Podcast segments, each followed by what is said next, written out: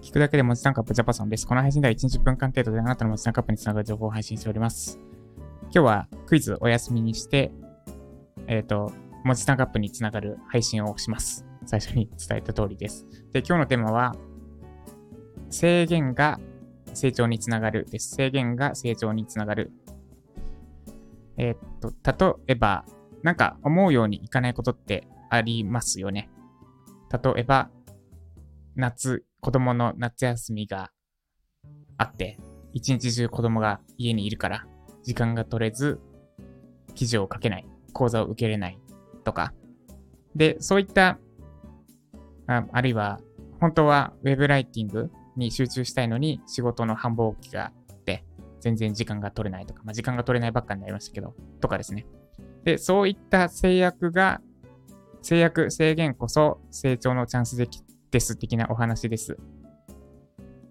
で、最近私のあった制限、制約の話をします。二つします。で、一つ目が T シャツの話。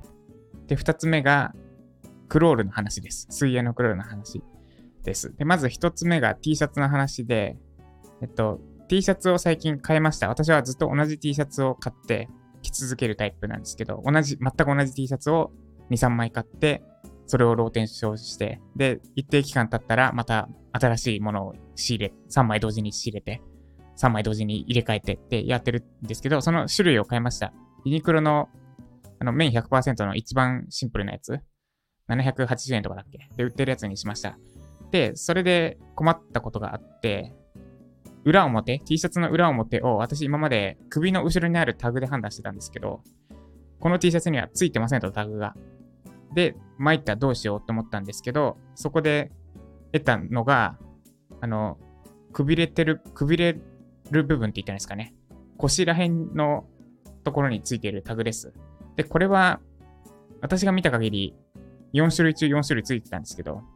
腰の左側のところにタグがついてますと。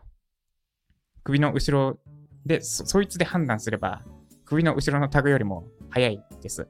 で、なんでかっていうと、首の後ろのタグって、着るときに見えないですよね。こう、こうって、道具じゃないとわかんないと思いますけど、こう、こう、こう着るときに見えない。つまり首の方に持ち替えてみないと上下がわからないんですけど、この腰の左側にあるタグであれば、着るときに覗き込めば見えるんですよ。で、それが左側にあれば合ってるし、右側にあったら逆だしっていうので、前よりも T シャツを着るときの動きが最適化されました。で、どの制約がどう成長につながったかっていうと、首の後ろのタグがないことによって、腰の横、より効率的な T シャツの着方を覚えたです。これが1個目ですね。で、2つ目が、クロールです。で、えーまあ、前置きとしてはずっと、まあいいか、ちょっとオーバーワークしすぎて左肩を痛めたんですね。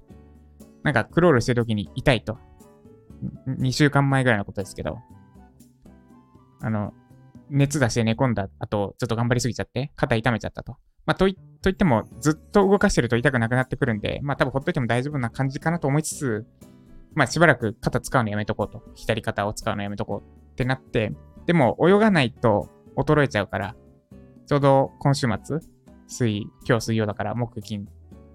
4日後か、今週の日曜日に富士、富士トライアスロンに参加するんですけど、泳がないと衰えちゃうので、で、どうしたのかっていうと、片手クロールです。ちょっと YouTube 動画とかで何を意識してやるべきかとかを見つつ、右手だけで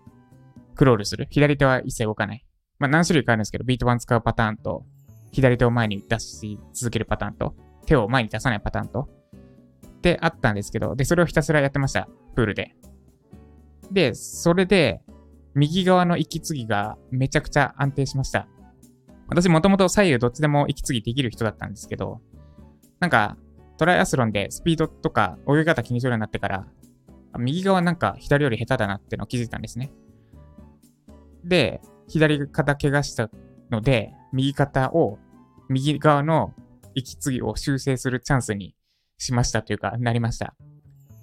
まあ、たまたまですけど。で右側だけひたすらやってたら、右側が上達して、左も右も多分ほぼ同じぐらい。いや、それでもまだ左のが上手なんですけど、でも、左肩こう、怪我してくれたおかげで、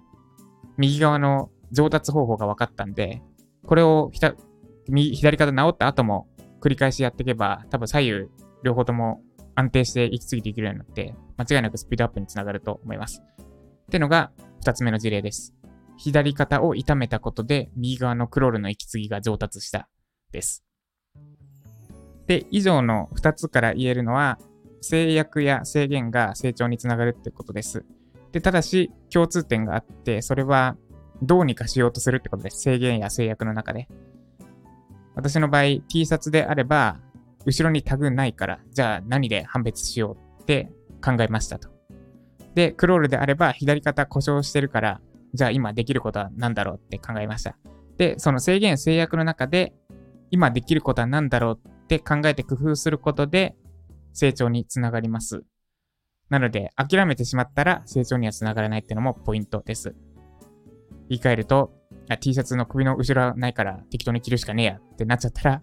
気づけなかった。左、左腰のタグには気づけず、効率化永遠にされなかったし、まあ、左肩壊れてる、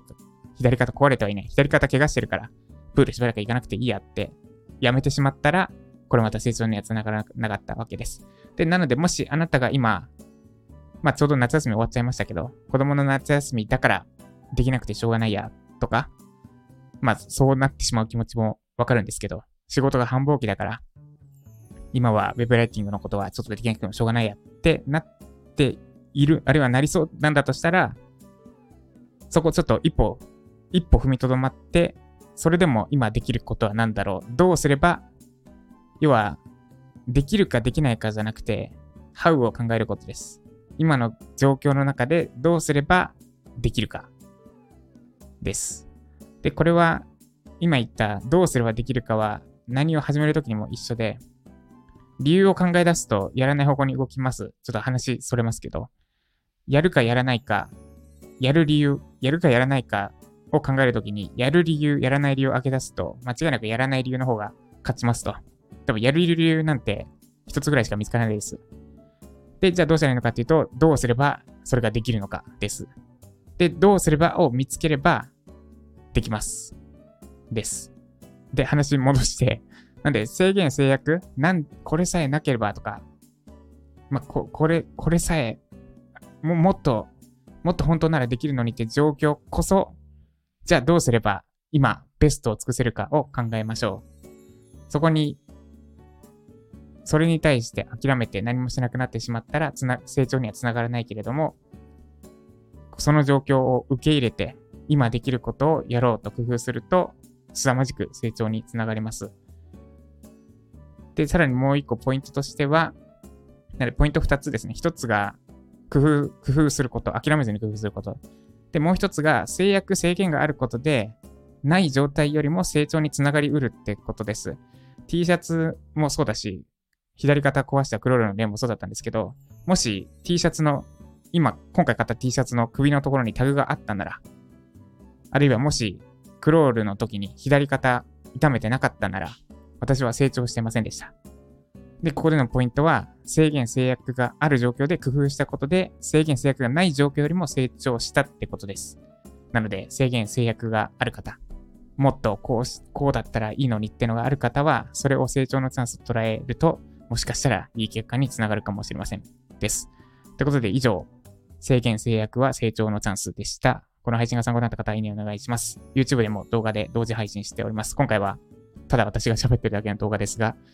YouTube で見たい方は YouTube のチャンネル登録もお願いします。で、えー、宣伝は WeJapa にするか。Web ライターを初めからやり直すプログラム WeJapa を今無料開催中です。8日目 ?5 日目 ?6 日目何日目だか分かりましたが、私からの動画添削付きです。で、こいつ、さすがにそろそろ、いや、まだかな。もうしばらくは無料で出しますので、概要欄から気になる方ぜひチェックしてみてください。ということで、以上、今日も頑張っていきましょう。ジャパさんでした。